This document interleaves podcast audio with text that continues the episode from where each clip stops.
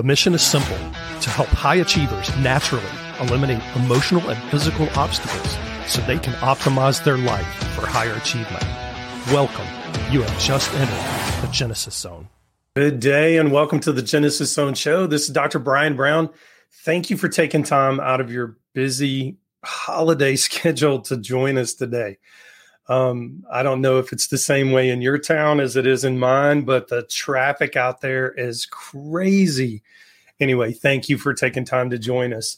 Um, no matter which holiday you celebrate, and even if you don't celebrate a holiday at all, this time of year is magical, hands down.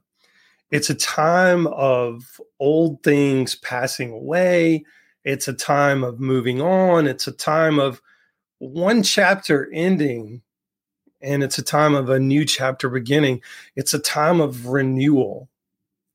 Uh, listen to this quote from Albert Einstein There are only two ways to live your life. One is as though nothing is a miracle, and the other is as though everything is a miracle. A study in 2008 um, looked at 35 different long term studies. They call these meta analysis studies.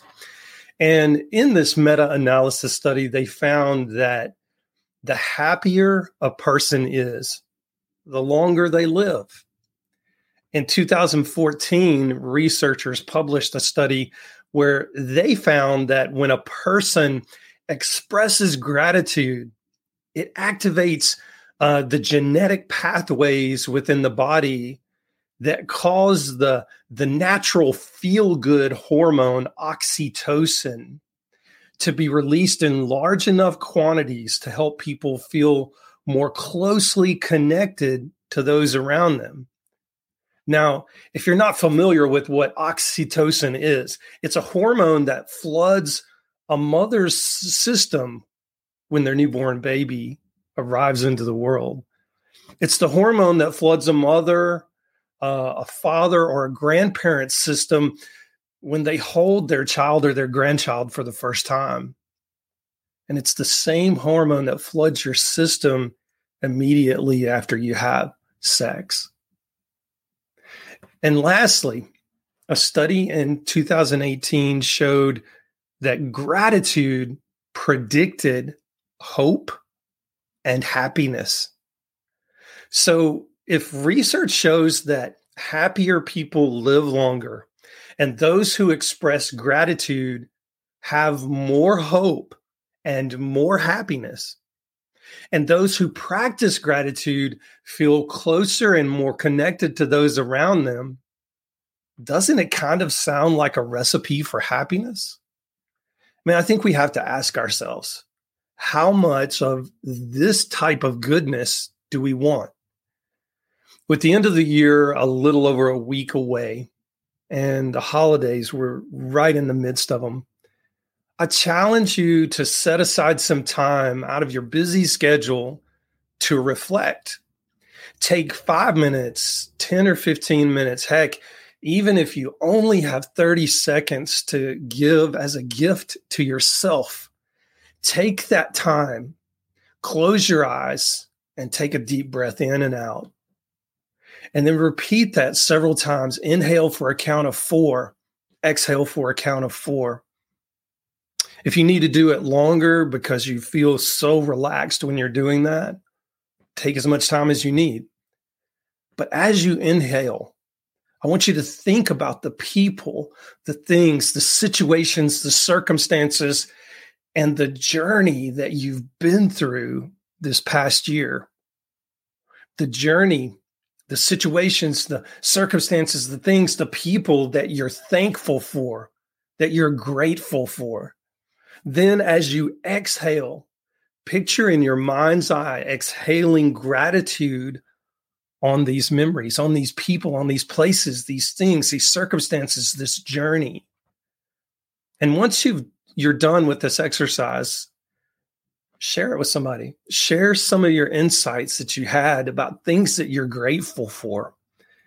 Um, I even challenge you to tell one person that you love that you're really close to, how grateful you are for them, and give them a big, a big hug. And I know my introverts are silently screaming on the inside. Um, so if I push you a little too far, you have my permission to do something a little bit different. You can journal your gratitudes and keep them to yourself, but do something to remember this past year, to remember those things that you've been grateful for even the things that you thought in the moment were those things that were super challenging, super difficult. But on the other side of it, you're realizing, God, that was a blessing in disguise. So just take that time in this busy season, sometime between now and the end of the year, and give that gratitude. And then I challenge you moving into 2023. I don't like New Year's resolutions. I don't think people keep them. But I challenge you to develop a new way of life, a new habit of having a gratitude filled way of life, to spend just a few minutes, a few seconds in the morning giving gratitude for the day to come. And at the end of your day, giving gratitude for things that have happened.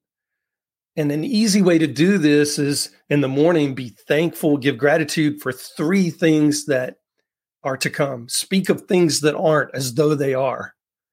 And at the end of your day, pick three things to give gratitude for um, that that occurred during your day. That's all I've got. Uh, happy holidays.